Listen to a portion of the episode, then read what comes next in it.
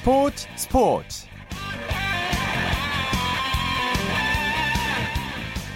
안녕하십니까. 일요일 스포츠 스포츠의 아나운서 오승원입니다. 2014 프로축구 K리그 클래식이 오늘 경기를 끝으로 대단원에 막을 내렸습니다. 지난 8일 일찌감치 우승을 확정지은 전북이 2009년과 2011년에 이어 올해도 K리그 클래식을 제패했고 2부 리그인 K리그 챌린지로는 상주 상무가 내려가게 됐습니다. 자, 이번 시즌은 아시아 축구연맹 챔피언스 리그 진출팀, K리그 클래식 득점왕과 도움왕 모두 마지막 라운드에서 결정됐는데요. 이 소식은 잠시 후 축구 기자를 통해 자세하게 알아보도록 하겠습니다. 먼저 프로 농구의 열기부터 느껴보죠. 월간 점프볼의 손대범 기자 연결되어 있습니다. 안녕하세요. 네, 안녕하세요. 네, 남자 프로농구 오늘 3경기가 있었는데요. 3위 원주동부와 2위 서울 SK의 맞대결이 조금 더 관심을 모았죠? 그렇습니다. 지금 강팀들 간의 맞대결이기 때문에 더 많은 관심을 모았었는데, 네. 아, 결과가 좀 상당히 싱거웠습니다. 아, 오늘 동부가 87대 61로 SK를 압도했는데요. 아, 오늘 경기 승리로 동부는 3연패에서 탈출하게 됐고요. 예. 반면에 SK는 8연승을 마감하게 됐습니다. 자, 동부가 지난 31일 SK와 연장 끝에 1점 차로 패했는데 오늘 서력을 했네요. 그렇죠. 동부가 그 당시에 한참 상승세를 타던 시점이었는데 이 SK전 패배 이후에 3연패를 당했거든요. 예. 어, 다 잡은 경기를 놓쳤기 때문에 더 아쉬웠는 것 같은데 오늘은 보란 듯이 복수에 성공했습니다. 아, 3쿼터에 74대 37 더블 스코어로 달아날 정도로 압도적인 기량을 발휘했고요. 아, 반면에 SK는 어, SK답지 않게 공격력에서 상당히 부진을 겪으면서 1쿼터부터 무기력한 경기를 펼쳤습니다. 네, 정말로 SK답지 않게 오늘 점수 차이가 좀 두 팀 간에 많이 났는데요. 네, 그렇죠. SK가 1쿼터에만 실책 5개를 범했고요. 어, 야투 성공률도 17%에 불과했습니다. 어, 흐름을 완전히 내주다 보니까 어, 경기 내내 좀 반전의 계기를 못 찾았고요. 반면에 동부는 어, 오늘따라 지역 방어가 잘 됐고요. 또 여기다가 이 외국 선수들이 또 좋은 모습 보여주면서 어, 활약을 보탰습니다. 어, 네. 사실 허웅 선수가 빠지면서 공격력이 많이 빈약해지지 않을까 싶었는데 오늘 같은 경우는 안재욱 선수를 비롯해서 어, 대신 출전한 선수들이 모두 제 역할을 다해줬습니다. 네, 이미 전반에 점수 차이가 많이 났는데 어떤 부분에서 승패가 갈렸다고 생각하세요? 네, 일단 두 팀의 마음가짐에서 큰 차이가 났다고 봅니다. 오늘 윤호영 선수가 인터뷰에서 오늘 경기는 져서는 안 되는 경기라고 말했거든요. 예. 또 김영만 감독 역시 어, 지난 경기에서 다 이긴 경기를 역전패 당했기 때문인지 후반에 좀 더 바싹 주셨다고 하는데요. 음. 어, 그렇기 때문인지 SK가 어, 전혀 반전의 계기를 찾지 못했습니다. 또 윤호영 선수가 오늘 부상에서 돌아와서 또 공격과 수비 모든 면에서 잘해준 것도 어, 큰 점수차로 벌어진 원인이었습니다. 그렇군요. 선수들의 활약 좀 자세히 짚어주시죠. 네, 오늘 경기 윤호영 선수가 16득점에 7리바운드로 좋은 활약을 보여줬고요. 어, 리처드슨이 1쿼터부터 맹폭을 가하면서 25득점을 기록했습니다. 또 안재욱 선수가 오늘 7개 어시스트를 기록한 것도 눈에 띌 만한 기록이었고요. 반면에 SK는 김선형 선수가 2쿼터부터 4쿼터까지 17, 18득점을 기록했지만 어, 정작 점수차가 벌어졌던 초반에 1쿼터에서는 어, 득점을 거의 올리지 못했고요. 네. 또 최근에 활력소 역할을 해주던 김민수 선수도 무득점에 그친 것이 좀 뼈아팠습니다. 네, 오늘 또 세 경기 중에는 안양 KGC 대 부산 KT의 경기가 가장 재밌게 진행됐다고 볼 수 있겠죠? 네, 오늘 점수차가 좀처럼 벌어지지 않는 아주 박빙의 승부가 펼쳐졌습니다. 거의 이 하지만 어, 인상공사가 그러면서 KT를 상대로 84대 82로 아주 짜릿한 승리를 거두면서 어, 승리를 거뒀거든요. 어, 덕분에 공동 7위에 오르는 어, 생운을 맛봤습니다. 사실 오늘 경기에서 상당히 어려웠던 점이 오세근 선수와 양희종 선수가 부상으로 빠졌다는 점인데요. 네. 하지만 이런 공백을 리온 윌리엄스, 박찬희, 강병현 선수가 해모, 제 몫을 해내면서 어, 결국 승리를 이끌었습니다. KT가 네, 근데 요즘 연승 가도를 달리고 있었잖아요. 분위기가 아주 좋았는데 말씀해주신 네. 대로 오세근 선수와 양희종 선수가 빠졌는데 어떻게 KT를 막았는지 궁금합니다. 네, 종종 자주 표현하는 표현이 있죠. 이가 없으면 잇몸으로 이긴다는 네. 표현인데요. 네. 오늘 인상공사 같은 경우는 이 오세근과 양희종 선수의 공백을 어, 대신 출전한 선수들을 잘 메워줬습니다. 어, 특히 포인트 가든 이원대 선수가 오늘 최근에 어, KT에서 상승세를 타고 있는 한우 그 이재도 선수를 아주 잘 막아줬고요. 또 이 전성혜 선수라든지 슈터들이 좀 좋은 활약을 보여주면서 어, 의외로 또 양희종 선수와 오세근 선수의 공백을 잘 배워줬습니다. 음 그렇군요. 백업 멤버들이 이제 깜짝 활약을 해줬는데 오늘도 그런 선수 다시 한번 또 얘기해 주시죠. 네, 특히 제가 강조드리고 싶은 선수는 바로 이원대 선수인데요. 예. 사실 오늘 경기에서 김윤태 선수가 눈병으로 나오지 못했거든요. 자, 그래서인지 출전 시간이 더 늘어났습니다. 24분 5초 동안 뛰면서 어, 10득점을 기록했고요. 무엇보다 야투가 100%를 기록하면서 어, 또 분위기를 잘 끌어줬습니다. 또 수비에서도 이재도 선수를 단 7점으로 묶으면서 오늘 경기에 또 다른 수훈 선수로 올라섰습니다. 그렇군요. 자, 근데 그 기대하지 않았던 오세근 선수의 부상 어느 정도 심각한 건가요? 네, 지난 28일 경기였죠. SK와의 경기 1쿼터에서 이 부상을 심하게 입었었는데요. 네. 어, 일단은 그 발목 쪽에 부상을 다시 당하면서 3주간 결정이 예상된다고 합니다. 일단은 오세근 선수가 빠짐으로 해서 당분간은 인사에 대해서 어, 상당히 공백이 예상되고 있는데 오늘 경기는 일단 리온 윌리엄스가 잘 메워줬지만 앞으로의 행보는 상당히 좀 어렵지 않을까 생각하고 있습니다. 그렇군요. 자, 그 다음 경기 서울 삼성 대 고양 오리온스의 경기도 얘기해 주시죠. 네, 오늘 잠시 실내체육관에서 맞대결 펼쳐졌었는데요. 어, 오리온스가 삼성에게 70대 65로 승리를 했습니다. 오늘 승리로 해서 오리온스는 2연패에서 탈출했고요. 무엇보다 지난 금요일 맞대결에서 버저비터로 패했던 그 패배를 소력하는 데 성공을 했습니다. 음, 경기 내용 좀 정리해 주실까요? 네, 오늘 오리온스는 어, 1쿼터부터 상당히 삼성에게 압도적인 모습을 보여줬는데요. 어, 추일승 감독이 약간 변화를 줬었습니다. 어, 그동안에 주전으로 기용했던 트로이 길렌워터를 빼고 찰스 가르시아를 주전으로 출전시키면서 어, 경기력을 좀 끌어올렸거든요. 네. 어, 덕분에 이것이 좀 저, 제대로 적중을 하면서 1쿼터부터 삼성이 큰, 아, 오리온스가 큰 점수차로 좀 달아날 수가 있었습니다. 네. 하지만 삼성 역시 요 2쿼터 중후반부터 좀 추격을 시도해서 어, 결국 4쿼터에는 접전 상황까지 만들었거든요. 예. 하지만 결정적인 순간에 어, 삼성의 주 득점, 주 득점원인 어, 리온 와이 라이온스 선수가 파울 트러블에 걸리면서 어, 그때부터 경기가 한풀 꺾였습니다. 자, 근데 삼성의 1쿼터 징크스라는 말이 이제 생겼는데 이거에 네. 대해서 좀 얘기를 해주셔야 될 것 같아요. 이번 경기에도 적용이 된 것 같은데요. 그렇습니다. 삼성이 오늘 경기에서도 1쿼터 13득점밖에 기록을 하지 못했습니다. 어, 특히 뭐 외국 선수도 제대로 막지 못했을 뿐만 아니라 어, 수비에서 상당히 좀 많은 어려움을 겪었거든요. 네. 자, 이렇게 초반부터 점수차가 벌어지면서 시작하다 보니까 추격하다 경기에 힘이 빠진다고 하죠. 어, 막판에 좀 뒷심 부족으로 무너진 경기가 상당히 많았는데요. 음, 어, 실제로 기록을 보면은 삼성이 1쿼터 평균 득점이 17.1득점으로 KCC, KGC 인상공사에 이어서 세 번째로 가장 적습니다. 네. 이렇게 또 출발이 안 좋고 또 게다가 실책도 10개 구단 중 가장 두 번째로 많고 또 24초에 걸리는 횟수도 두 번째로 많다 보니까 어, 상당히 경기력이 좀 어렵게 펼쳐진 경우가 많습니다. 네, 그렇군요. 오늘 소식 고맙습니다. 네, 고맙습니다. 프로농구 소식 월간 점프볼의 손대범 기자와 정리해드렸고요. 이어서 프로배구 V리그 소식도 살펴봅니다.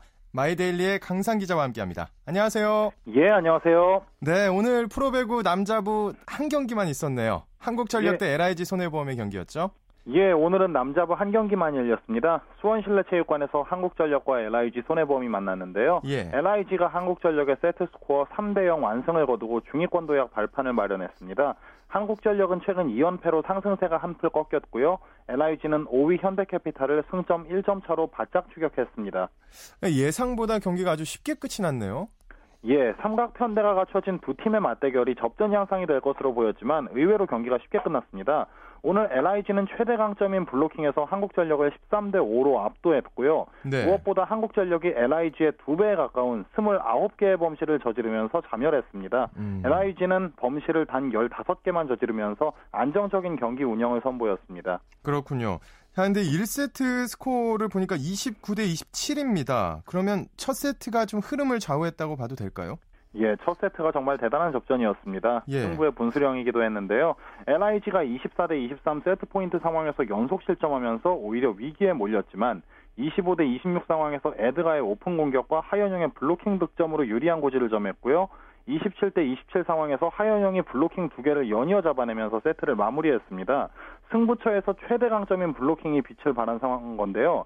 이후 LIG는 2, 3세트를 비교적 손쉽게 따내면서 승리를 확정할 수 있었죠. 그렇군요. 어떤 선수의 활약이 오늘 좋았나요? 예, 오늘 LIG는 에드가가 25득점, 공격 성공률 58.82%의 만점 활약을 펼쳤습니다. 서브 득점 하나와 블로킹 4개를 보태면서 높이를 과시하기도 했는데요. 김요한과 손현종의 부진으로 삼각편대가 톱니바퀴처럼 돌아가진 않았지만 에드가가 오래간만에 가공할 폭발력을 보여주면서 승리를 이끌었습니다. 근데 에드가 선수가 무릎에 문제가 있다고 들었는데 오늘 하는 걸 보면 또 걱정 안 해도 될 것 같기도 하고요. 어떻게 보시나요? 예, 아무래도 에드가가 시즌 초반 공격 점유율이 높았기 때문에 무릎에 무리가 간 게 사실입니다. 네. 고질적인 무릎 부상을 안고 있는 배구 선수들이 많은데요. 에드가 역시 마찬가지입니다. 음. 통증이 있으면 경기력이 떨어지는 건 또 당연한 얘기고요. 그런데 오늘은 1세트부터 11점을 올리면서 전혀 문제가 없다는 걸 보여줬고요. 네. 공격 성공률도 58%로 괜찮았습니다. 2라운드 이후 서서히 살아나고 있는데 흐름, 흐름을 잘 유지하는 게 정말 중요합니다. 네. 에드가는 오늘 경기 후에 무릎이 아직 완전한 상태는 아니지만 몸 컨디션은 작년보다 좋다고 말했는데요. 음. 앞으로 또 어떤 활약을 보여줄지 주목이 됩니다. 자, 오늘 경기 결과 놓고 보면 LIG가 이제 하위권 탈출을 위해서 발판을 마련했다. 이렇게 봐도 될까요? 예, LIG는 오늘 승리에도 4승 7패, 승점 12점으로 리그 6위를 유지했는데요. 예. 하지만 5위 현대캐피탈과 승점 1점, 4위 한국전력과는 5점 차로 따라붙었습니다. 최하위 우리카드와의 격차가 8점이나 나는 상황인데요. 쉽지 않은 한국전력을 잡으면서 중위권 도 약 발판을 마련했다고 볼 수가 있겠죠. 네, 그렇군요. 자, 그럼 팀 순위 다시 한번 짚어주시죠. 예, 승점 24점을 기록 중인 삼성화재가 리그 선두고요. 나란히 승점 22점이지만 승수에서 앞선 OK저축은행이 2위, 대한항공이 3위입니다. 이어 승점 17점인 한국전력이 4위, 현대캐피탈과 LIG손해보험, 우리카드가 5, 6, 7위로 뒤를 잇고 있습니다. 네, 요번 시즌 이제 계속 배구에 관심을 갖고 보다 보니까 정말 네. 재밌게 흘러가고 있다 이런 생각이 계속 듭니다. 예, 승점 4점으로 쳐져 있는 우리 카드만 제외하면 춘추 전국시대라는 말이 딱 맞습니다. 네. 특히 1위부터 3위, 4위부터 6위까지 뭉쳐있는 모양새인데요. 이런 혼전 양상으로 리그가 진행되면 보는 이들로 하여금 정말 큰 흥미를 이끌어낼 수 있죠. 그렇군요. 오늘 경기는 없었지만 여자부 경기 순위 짚어주시죠. 예, 여자부도 남자부 못지않게 순위 다툼이 치열한데요. 예. 1위부터 4위까지 승점 1점 차로 다닥다닥 붙어 있습니다. 승점 18점인 IBK 기업은행과 17점인 현대건설, 16점의 도로공사와 15점의 흥국생명이 1위부터 4위에 포진해 있고요.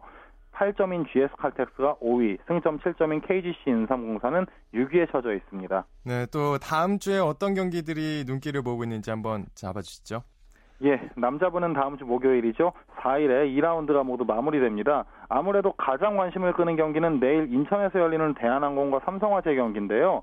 대한항공은 이 경기에서 승점 3점을 따내면 단숨에 단독 선두로 올라설 수가 있습니다. 또한 세터 강민웅이 이적한 이후에 삼성화재에 단 한 번도 이겨본 적이 없는데 예. 이번에 서력을 할 수 있을지 주목되고요. 또 여자부는 수요일에 수원에서 열리는 여자부 2위 팀 현대건설과 도로공사의 경기에 큰 관심이 모아집니다. 선두 IBK는 이미 2라운드 경기를 모두 마무리한 상황인데 이 경기에서 승점 3점을 따내는 팀이 2라, 선두로 2라운드를 마무리할 수 있기 때문에 네. 양 팀의 총력전이 예상됩니다. 정말 흥미로운 경기가 될 것 같습니다. 네, 그렇군요. 오늘 소식 고맙습니다. 네, 감사합니다. 배구 소식 마이데일리의 강상 기자와 함께했습니다. 쳤다 하면 홈런이고 슛 골이고 각본 없는 한편의 드라마 그것이 바로 그것이 바로 손에 잡힌 우승 트로피 목에 걸린 그 배달 너와 내가 하나 바로 그것이 바로 그것이 바로 꿈꾸던 스포츠 꿈꾸던 스포츠 꿈꾸던 스포츠 이어서 축구 소식 살펴봅니다. 일간 스포츠의 윤태석 기자와 함께합니다. 안녕하세요. 예, 안녕하세요. 네, 프로축구 K리그 클래식 이제 시즌 마감했습니다. 자, 근데 마지막까지 정해지지 않은 게 많아서 오늘 경기 결과가 아주 중요한 상황이었는데요. 먼저 관심을 모았던 3위 경쟁.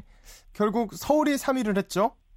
네, 정말 극적인 3위 확보였습니다. 예. 서울은 오늘 제주 원정에서 2대 1로 극적인 역전승을 얻었습니다. 0대 1로 뒤지다가 후반 중반 윤일록 선수의 동점골, 그리고 후반 45분 종료 직전에 오스마르 선수의 기적 같은 역전골이 터졌고요. 예. 반면에 같은 시간 포항에서 벌어진 경기에서는 포항이 수원에게 2대 1로 역전패를 반대로 했습니다. 후반 3분 포항의 김광석 선수가 먼저 골을 넣으면서 앞서갔는데 후반 34분과 39분에 수원 산토스와 정대세 선수의 연속골이 터졌습니다. 결국 3위 자리가 뒤집혔습니다. 예. 포항은 승점이 같지만 골득실에서 앞선 서울이 3위, 포항이 4위로 어, 확정이 됐고요. 마지막 한장 남은 챔피언, 챔피언스리그 티켓을 서울이 가져가게 됐습니다. 그렇군요.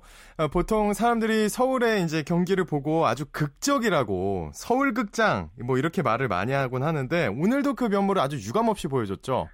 예, 서울이 뭐 특히 종료 직전 결승골이나 동점골이 들어가는 경기가 많아서 어, 서울 극장이라는 별명이 붙었고요. 예. 최용수 감독이 그럴 때면 기분은 정말 좋은데 90분 동안 너무 속이 타들어가니까 선수들한테 조금 자제 자제해줬으면 좋겠다 이렇게 농담을 좀 자주 하기도 예. 했거든요. 오늘도 뭐 종료 직전에 우스마르 선수의 극적인 역전골이 터졌고요. 뭐 최용수 감독을 비롯해 그 벤치에 있는 선수들까지 모두 그라운드 그 바깥까지 몰려 나와서 얼싸안고 환호하는 모습이 있었고요. 네. 오늘 뭐 그 제주로 원정을 보러 간 서울 관계자 팬들도 뭐 눈물을 흘리면서 좀 감동의 음. 감동을 느꼈습니다. 그 감동적인 경기 내용 좀 다시 한번 짚어주시죠. 예, 사실 포항이 후반 3분에 김광수 선수의 먼 골로 1대0으로 앞서고 있을 때 서울은 제주한테 0대 1로 지고 있었거든요. 예. 사실 뭐 이제 어, 끝났다고 다들 좀 생각을 했습니다. 더군다나 제주의 장례하는 서좀 실수를 했는데요. 네. 후반 중반에 포항이 지금 2대 0으로 앞서고 있다 이렇게 소식을 잘못 전했습니다. 아. 그, 예, 그 이야기 듣고 최용수 감독의 마음속으로 아, 올 시즌은 뭐 여기까지구나 네, 하고. 이제 예. 예, 유종의 미, 미나 잘 거둬야겠다 이렇게 생각했는데 사실이 아니었고요. 음. 수원이 이제 막판에 동쪽과 역전을 만들고 서울로 동쪽골을 넣은 뒤에 이제 다급해진 서울이 막판에 오스마리 결승골이 터지면서 결국 티켓을 따게 됐습니다. 저 이거 근데 그 왜 그렇게 실수를 했다고 알려졌나요? 예, 아무래도 뭐 저쪽 경기에서 전달 받는 과정에서 아무래도 좀 아. 사고가 있었던 것 같습니다. 아 그렇군요. 자 반면에 그럼 포항은 얼마나 아쉬울까요? 예, 뭐 사실 포항은 딱 1년 전과 완전 정반대 상황인데요. 작년에는 마지막 경기에서 극적인 골이 터지면서 포항이 우승을 차지하지, 차지하지, 예, 차지하지 예. 않았습니까? 그랬죠. 예, 올해는 정반대 상황인데 뭐 포항 선수들이 경기 끝나고도 이제 서울에 역전승했다는 소식 듣고 좀처럼 자리에서 뭐 그라운드를 떠나지 못했고요. 음. 포항 황순호 감독도 기자회견에 들어와서 사실 뭐 조금 제대로 평가나 소감을 말하지 못하는 그런 좀 상황이었습니다. 아 그렇군요. 자 그럼 포항의 페인은 어디에 있다고 생각하시나요?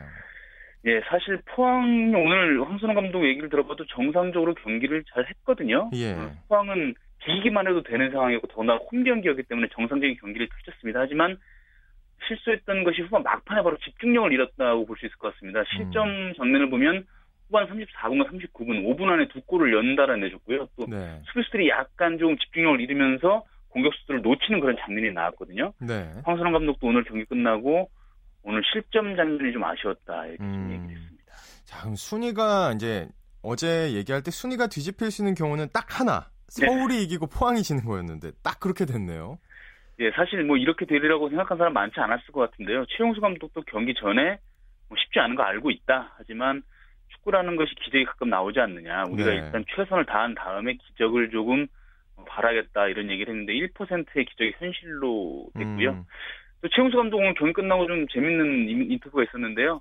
사실 서울이 아무리 제주를 이겨도 수원이 포항을 잡아주지 않으면 불가능한 기적이었거든요. 예. 아, 하지만 다들 아시다시피 수원은 서울의 최대 라이벌 아닙니까? 최 감독이 오늘 어, 수원이 끝까지 페어플레이 최선 다해서 고맙다고 하면서 오늘처럼만 하면 라이벌 수원과 화합도 가능할 것 같다. 뭐 이런 아, 얘기를 예. 라이벌이 팬들 입장에서는 계속 이어지길 바라는데 전북 대 울산의 경기도 있었죠.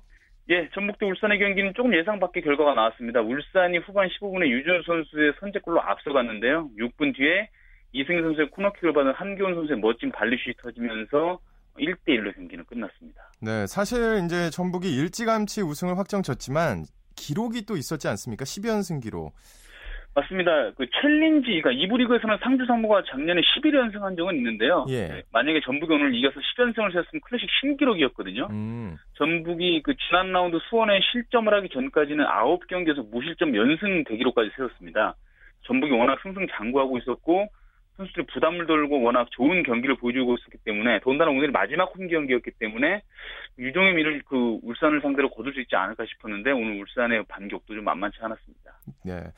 오늘 경기 결과로 이제 K리그 클래식 팀 순위가 확정됐지 않습니까? 정리 좀 해주시죠. 예, 뭐 우승은 전북이고요. 2위 수원 그리고 3위 서울입니다. 이 세 팀이 챔피언스리그에 나가게 되고요. 서울은 다만 이제 플레이오프를 거쳐서 나가게 됩니다. 네. 4위 포항, 5위 제주, 6위 울산의 순이고요. 하위 그룹에서는 7위 전남, 8위 부산, 9위가 성남, 그리고 10위가 인천, 11위 경남, 최하위는 상주, 상무가 차지했습니다. 근데 이제 강등팀과 승격팀이 모두 결정된 건 아니라고요. 예, 맞습니다. 클래식의 꼴찌인 상주 상무는 강등 확정됐고요. 또 챌린지 1위인 대전 시티즌은 승격이 확정이 됐습니다. 이제 클래식에 남는 팀이 딱 한 팀 요 자리를 놓고 클래식 11위인 경남 그리고 챌린지 2위인 광주가 이제 격돌을 하게 되는데요. 네. 12월 3일과 6일에 각각 광주와 창원을 오가면서 이제 승강 플레이오프가 펼쳐지는데요. 여기서 승리한 팀이 마지막으로 이제 클래식 1부 리그에 잔류하게 됩니다. 네, 승강 플레이오프 아주 관심이 갈 것 같은데 경남 대 광주요. 네. 자, 그리고 개인 타이틀 득점왕과 도움왕의 주인공들도 오늘 결정이 됐잖아요. 예, 올 시즌 뭐 우승팀만 빨리 결정됐지 나머지는 모두 막판에 극적으로 갈렸는데요. 득점왕과 도망도 막판 뒤집기가 연출이 됐습니다. 네. 수원의 산토스 선수가 아까 말씀드린 대로 포항전에서 동점골 넣으면서 14골이 됐고요. 13골의 이동국을 제치고 득점왕에 올랐습니다. 도움왕도 극적으로 바뀌었는데요. 이제 전북 이승희 선수에게 돌아갔습니다. 이 득- 도움왕 같은 경우에는 집안 싸움 양상이었습니다. 이승희 선수가 오늘 도움 한 개 추가하면서 10도움이 됐고요. 어, 팀 동료인 레오나르도 선수 역시 10개의 도움이었거든요. 네. 그래서 두 선수가 도움 숫자는 같았지만 경기 수가 적은 이승희 선수에게 도움왕이 돌아갔습니다. 네, 또 우리나라 유럽파 선수들 소식도 살펴볼게요. 독일 레버쿠젠의 손흥민 선수가 도움을 기록했죠. 예, 켈른전에서 도움을 기록했습니다. 2대1로 앞선 후반 34분에 오른쪽에서 온 패스를 받아서 이제 슛을 때리려다가 타이밍을 잡지 못하고 돌아섰거든요. 네. 어, 재치 있게 왼쪽으로 내준 볼을 이제 동료인 드르미치가 오른발로 감아차면서 어, 도움을 기록을 했고요. 레버쿠젠이 5대1로 크게 이겼습니다. 그 어시스트 하는 장면을 보니까 다리가 안 좋다고 들었는데 버티더라고요, 힘으로. 문제가 없는 건가요? 예, 이게 사실 무슨 큰 부상이 있는 건 아닌 예. 것 같고요. 지난 주중에 이제 모나코와 챔피언스 리그에서 후반 교체될 때는 절뚝거리였거든요. 아마 손흥민 선수가 9월부터 계속 지금 그 A매치와 수킹 오가면서 강행군을 펼쳤습니다. 네. 그에 따른 좀 피로의 누적으로 보이고요. 큰 부상은 아니었고 또 손흥민 선수가 다행인 것은 오늘 뭐 부상 중임에도 불구하고 폭- 뭐 평소처럼 뭐 폭발적인 드리블이나 스피드를 보여주지 못했지만 몸 상태에 맞게 좀 조절을 해가면서 오늘 경기를 뛰었던 것 같습니다. 네, 오늘 축구 소식 여기까지 듣겠습니다. 고맙습니다. 예, 고맙습니다. 일간 스포츠의 윤태석 기자 살펴봤고요. 자, 이어서 스포츠의 진기록과 명기록을 찾아보는 스포츠 기록실 시간으로 이어집니다. 스포츠 평론가 신명철 씨와 함께합니다. 안녕하세요. 네, 안녕하십니까. 네, 오늘 이 시간에도 이제 저번 주에 계속 이어서 기록으로 살펴보는 종목별 발전사 그 중에서 육상 종목 알아보겠는데요. 자, 지난 시간에는 1962년 자카르타 아시아 경기 대회에서 육상 선수들이 경기에 참가하지 못한 사연을 들었는데 그렇습니다. 예, 2년 뒤인 1964년 도쿄에서 올림픽이 열렸잖아요. 네, 이 도쿄 올림픽은 좀 설명을 해 드려야겠습니다. 우리 네. 저 후배 그 체육인들 아니면 스포츠 좋아하시는 분들한테 왜냐하면 도쿄는 이 사실 2020년 또 한 번 이제 도쿄 올림픽 하려고 하지 않습니까? 예. 네, 도쿄가 그런데 훨씬 전에 1964 년에 도쿄올림픽을 했었죠. 예. 예, 근데 그때는 여러 가지 많은 일들이 있었습니다. 그런데 그 훨씬 전에 1940년에 사실은 도쿄와 삿포로가 하계올림픽과 동계올림픽 다 유치를 해놓은 적이 있었어요. 아. 예. 그 여러 가지 일들이 있었는데 그때 어쨌든 이런 일들을 다 제치고 이제 도쿄가 다시 또 올림픽을 열려고 하는데 하여튼 어- 어쨌든 그렇습니다. 예, 예. 여러 이 여러 가지 상황을 이제 제가 가지 한번 좀 많이 설명을 좀 드려야 될 것 같은데 네. 예 어쨌든 예 이제 예 그, 그, 그런 상황이 있습니다. 네. 네, 저기 어쨌든 이제 이웃 나라에서 열린 대회니까 그럼 생각하기에 우리나라는 꽤 선수단 규모를 크게 꾸리지 않았을까 하는 생각이 드는데요. 예 그때 당시로서는 우리로서는 가장 큰 규모였어요. 음. 임원이 59명, 선수가 189명, 아, 85명. 그러니까 뭐 226명까지 와, 그 당시로는 굉장히 큰 규모입니다. 예. 네, 200명이 이런 넘는. 음. 예, 그 파견을 했습니다. 그리고 이걸 직전 대회인 1960년 로마 올림픽과 비교해 보면요. 그때 로마 올림픽은 56명을 56명을 이제 보냈으니까 네. 네분나 되는 큰 규모의 선수단을 네 배가 보냈습니다. 되는. 예. 그렇습니다. 그리고 개인 종목으로 보면 육상에서는 그렇게 뭐 큰 많은 종목이 없었으니까 네. 단한 명도 마라톤을 마라톤 이제 그냥 뭐 그냥 나갈 수 있는 그런 종목 있지 않았겠습니까? 예, 예, 예선 안 하고 막 그런 종목이었습니다. 네. 예, 그렇게 나갔었습니다. 아, 근데 그 당시에 우리 선수들 어떻게 저도 참 그렇습니다. 네. 예, 하여튼 뭐 1950, 60년대 저번 시간에 이제 얘기해 주셨지만 우리나라 육상이 이제 아시아 무대에서 금메달 따기가 어렵 어려웠다 이렇게 얘기를 해 주셨잖아요. 그렇습니다. 자, 그러면 1966년 방콕 아시아 경기 대회 성적은 어땠나요? 그때 제가 살펴보니까요, 1960년대, 50년대는요, 우리나라 선수들이 그렇게 썩 좋은 성적이 없었습니다. 예. 예를 들면, 1950년대, 60년대 우리나라가 아시아 경기대회 때 보면, 우선 기본적으로 가장 간단하게 볼 수 있는 종목이 어느 종목이 있을까요? 예, 예. 음, 1970년대 예를 들면, 예. 1970년대 당시 아시아의 마녀라는 별명이 있었던 배옥자 선수가 있었죠. 네. 예, 이 선수가 드디어 예, 어, 예, 투판, 그러니까 투안 던지기에서 드디어 예, 금메달을 따기 시작을 합니다. 이렇게 드디어 우리는 1970년대 이르러서 우리나라가 드디어 아시아 경기에서도 육상 경기에서 예, 음. 예, 메달을 따기 시작을 합니다. 그렇군요. 자, 다음 시간에 더욱 재밌는 이야기 기대하겠습니다. 고맙습니다. 네, 고맙습니다.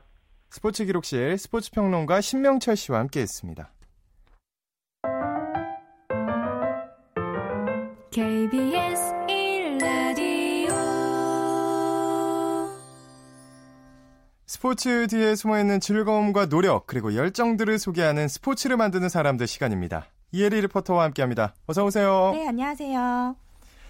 네, 이제 스포츠를 만드는 사람들 시간 오늘 어떤 분 만나고 오셨나요? 네, 오늘 스포츠를 만드는 사람들 주인공은요, 바로 선수들 못지않게 쉬지 않고 열심히 뛰어다니는 분인데요. 네. 이 선수들과 동반자로 12년간 함께 해온 엄성흠 재활 트레이너, 트레이너입니다. 이 엄성흠 재활 트레이너는 선수들 개별적으로 몸 상태를 분석하고요. 또 선수들이 운동을 하다가 다치면 빠르게 회복을 해주기 위해서 재활 트레이닝을 해주고 있는데요. 엄성흠 재활 트레이너, 트레이너입니다.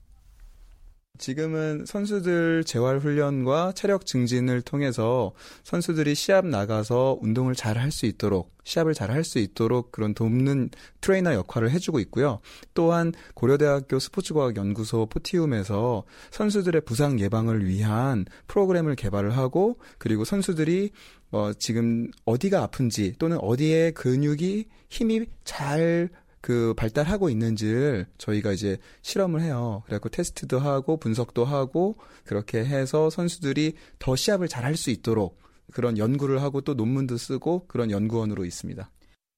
어, 엄성음 재활 트레이너가 담당한 선수들 중에서 우리가 알고 있는 선수들 좀 알려주세요. 네, 우선은 그 탁구팀에서 유승민, 주세혁 선수가 있고요. 뭐 태권도의 임수정 선수, 또 지난 2010년에 그 밴쿠버 동계 올림픽에서 이 쇼트트랙과 스피드 스케이팅, 또 피겨 스케이팅 종목을 담당했는데요. 예. 뭐 곽윤기, 성시백, 뭐 모태범, 이상화, 이승훈, 박승희 선수 등 이 우리 선수들의 금메달을 거머쥐는데 옆에서 많은 도움을 줬습니다. 어, 정말 그러네요. 네. 유명한 스타, 스타 선수들이 다 있는데, 자, 이런 재활 트레이너가 있기 때문에 이제 선수들도 컨디션을 끌어올리는 거겠죠? 네, 맞습니다. 이 경기장이나 이 TV를 통해서 볼 때는 이 재활 트레이너가 그렇게 눈에 잘 띄지는 않겠지만 이 경기가 있으면 선수들과 함께 24시간 함께 지내는데요. 네. 그렇기 때문에 이 선수들의 몸 상태를 수시로 체크해야 되고요. 선수의 생활 습관이라든지 뭐 예전에 부상을 당했던 부위가 어딘지, 뭐 이 운동에 필요한 근육은 뭔지 알아두고 치료를 해줘야 합니다. 잠재 시간 없이 바쁘게 선수들의 일정에 맞춰서 움직여야 되지만 이 엄성음 트레이너는 자신이 지도한 선수들이 좋은 성적을 냈을 때 참 뿌듯하다고 합니다. 음. 정말 힘든 과정을 거쳐서 국가대표가 되거든요.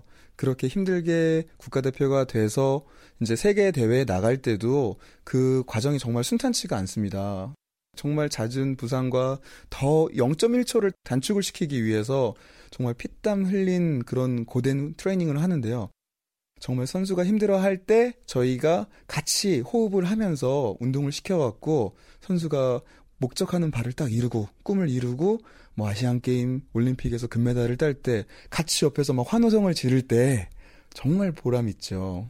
저희 이제 트레이너 같은 경우는 음, 선수들이 아플 때 좀 쉬게 해주고 또 선수들이 심리적으로 힘들어 할 때 좀 끌어안아주고 하는 어머니 같은 역할을 좀 많이 하죠. 그러면서도 선수들이 정말 이제 어떠한 그 시기에 있어서 슬럼프 같은 게 겪을 때가 많거든요. 그럴 때는 친구처럼 이렇게 다정하게 또 이야기도 나눠주면서 자기가 힘들 때 속마음을 이렇게 털어놔주는 그런 친구 같은 역할도 많이 해주고 있어요. 네, 엄성흠 트레이너 얘기 들어보니까 되게 자부심도 있고 네. 또 선수들에게 정말 큰 도움을 주고 있는데 앞으로도 또 계속 이런 멋진 활동 보여주겠죠? 네, 그렇습니다. 앞으로도 우리 선수들이 좋은 성적을 낼 수 있게 옆에서 도움을 주고요. 최상의 컨디션으로 끌어올릴 수 있게 계속해서 더 많은 공부를 하면서 선수들과 함께 한다고 합니다. 그리고 이 재활 트레이너 분은요, 꿈이 있다고 해요. 네. 지금은 재활 트레이너로 활동하고 있지만 나중에는 선수들에게 도움이 되는 의학 정보를 알려주는 음. 전문화된 스포츠 과학자가 꿈이면서 목표이기도 한데요. 계속해서 엄성음 트레이너입니다. 어, 이 스포츠 재활 트레이너의 삶은 참 너무나 이렇게 재밌는 것 같아요. 역동적이고 함께 선수들과 국가대표로서 좋은 성적을 거두기 위한 같은 목표를 딱 지니고 있기 때문에 선수들과 함께 하면서 즐거운 일과 또 슬펐던 일 그리고 하면서 또 선수들이 잘했음에도 불구하고 심판의 오심으로 인해서 억울했던 일을 함께 나누면서 아, 우리가 좀더 멋진 경기를 하기 위해서 한마음 한뜻으로 뭉칠 수 있는 구심점 역할 같은 걸 같이 해줄 수 있거든요. 그래서 제가 이렇게 돌이켜보는 재활 트레이너의 삶은 어떤 스포츠 종목의 직업보다도 가장 보람되고 값된 직업 중에 하나가 아닐까 그렇게 생각합니다. 보이지 않는 곳에서 묵묵히 활동하는 이런 분들이 있기 때문에 우리가 좀 더 재밌고 스릴 넘치는 경기를 볼 수 있는 게 아닐까 싶은데요. 앞으로도 선수들을 위해서 동반자로서 오래오래 함께 해주길 바랍니다. 네, 오늘 이혜리 리포터 수고하셨습니다. 네, 고맙습니다.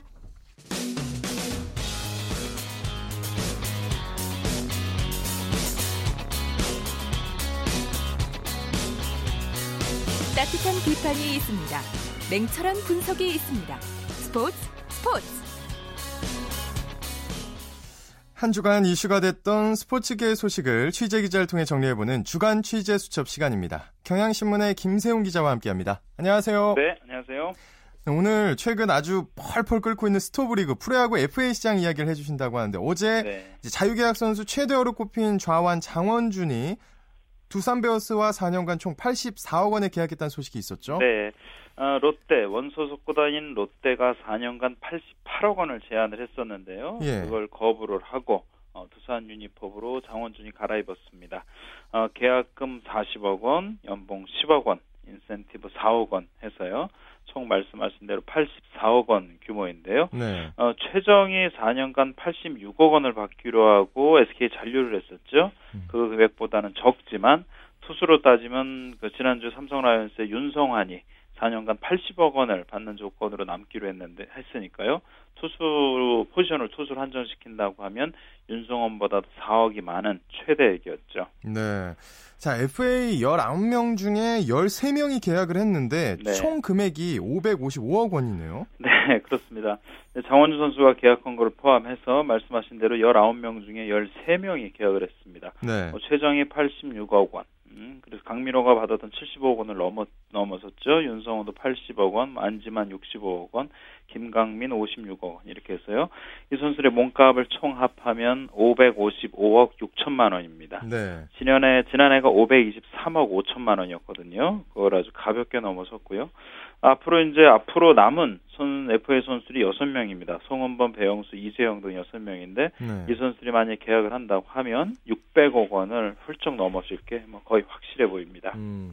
자, 물론 프로 세계에서 이제 가치에 따라 금액이 네. 결정이 되는데 네네. 한편에서는 몸값이 너무 부풀려졌다. 뭐 이런 얘기들도 있습니다. 네, 어, 최근에 이제 언론도 그런 좀 얘기를 하고 있고요. 팬들도 좀 너무 많이 받는 거 아니야 이런 얘기하는 팬들도 적지 않습니다. 네. 어, 단순히 일본 프로야구단하고 몸값을 비교해 보면 일본 프로야구단이 우리보다 4배 정도 많은데 선 선수의 몸값이요. 네. 근데 FA는 FA 거 FA 받는 몸값은 좀 비슷하다. 아, 어. 그래서 지금 장원준이 이번에 그 84억을 받았는데 뭐 장원준하고 비슷한 선수가 롯데 지바의 요시사라는 선수가 있는데요. 예. 이 선수가 야쿠르트에 입단하면서 3년에 57억 원, 그러니까 4년에 84억 원보다 오히려 적은 예. 액수로 이제 갔다. 그에 비하면 일본에 비해서 몸값이 낮은 우리나라가 FA의 몸값은 오히려 비슷하거나 앞서니까 FA 몸값만 보면 너무 부풀려진 거 아니에요 이런 얘기도 음. 있고요. 또 이번 시즌 같은 경우는 김광현이나 양현종 우리나라를 대표하는 간판 선수들이 미국 메이저리그 진출하기 위해서 포스팅을 했다가 저평가를 받았죠. 예, 예. 그러면서 이 선수들이 냉정하게 이 정도밖에 안 되는데 다른 선수들은 너무 금액이 많은 거 아니냐 이런 음. 의견들도 있죠. 그런 의견들 아 그렇군요. 그, 그러면 네. 사실 이제 몸값이라는 건 수요 공급에 의해서 결정이 되는데. 네. 원인은 다른 원인이 있다면 어디서 있다고 봐야 일단 될까요? 가장 중요한 건 수요 공급 문제죠. 예, FA로 나오는 선수가 부족하고 FA를 통해서 전력을 보강하려고 하는 구단이 많다는 게 문제입니다. 그러니까 선수들을 붙잡으려고 하는 팀들도 돈을 많이 내야 되고 데려오려고 하는 팀들도 역시 높은 비용을 이제 지불해야 음. 되고요. 또좀뭐 근본적인 문제지만 FA라는 거는 긴 기각 계약 기간을 채웠을 경우에 찾아오는 일종의 대박 기회입니다. 선물이라고 그렇죠. 표현하더라고요. 소수에게 주어지는 대박 기회죠. 네. 그렇기 때문에 몸값이 근본적으로 좀 높을 수밖에 없고요. 특히 우리나라는 이제 요 외국인 선수하고 좀 주로 비교를 합니다. 보통 외국인 선수들이 우리나라 뛰는 선수들이 연봉이 한 100만 불 정도라고 얘기를 하거든요. 예. 그 정도 용병 선수를 100만 불 주고 데려오느니 국내 선수를 그 정도나 그거보다 조금 더 주고 데려오는 게 뭐 낫다 이런 좀 음. 얘기도 있고 또 NC하고 KT 이렇게 해서 신생 구단들이 최근 생기고 있죠. 그러면서 선수를 필요로 하는 수요가 더 늘어난 것도 그래서 뭐 일시적으로 좀 늘어났다고 보는 음, 의견도 음. 있죠. 그렇군요. 자, 그러면 이 일시적인 이 현상이 일시적일까요? 아니면 계속될까요? 제가 보기엔 뭐? 예. 올해나 내년 정도까지는 계속될 수 있지만요. 음. 이후에는 좀 내려가면서 제자리를 찾을 것 같다라는 뭐 의견도 있고요. 근데 자유계약 선수의 제도는 좀 수정해야 될 필요가 있어요. 지금은 네. 고등학교 졸업 같은 한 선수는 8년, 아 9년, 그리고 대졸 선수는 8년이라는 시간을 채워야 되고 또 이게 그냥 시간이 흘러가는 게 아니라 주전으로 뛰고 경기 수나 이닝 수나 이걸 채워야지 그렇죠. 주어지는 거니까요. 네. 어, 고등학교 선수가 대학 군대를 갔다 와서 이걸 끝, 뭐 계속 꾸준히 잘한다고 결국 20대 말이나 기회가 한 번 올 수 있거든요. 그러니까 메이저리 같은 경우는 6년에 한 번 주어집니다. 음. 그러니까 FA 되는 걸 조금 더 쉽게 만든다고 하면은 FA 시장에서 그만큼 나오는 선수들이 많겠고 공급이 늘어나니까 FA 몸값을 낮추는 데는 효과가 있겠죠. 예. 지금까지 보면은 이제 프로야구가 점점 발전하고 있고 관계도 네. 늘어나 관중도 늘어나고 있는데 그렇죠.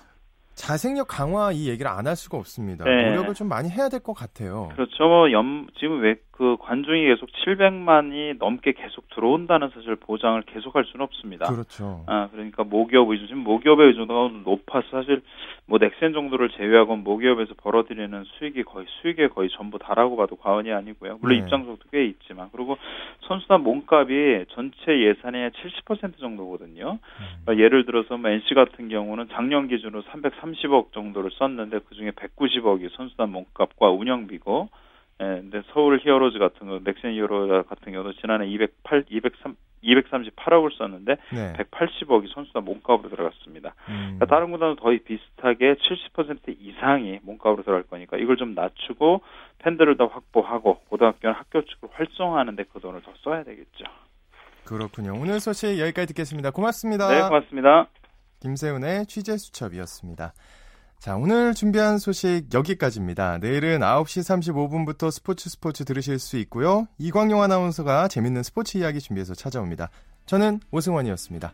스포츠 스포츠.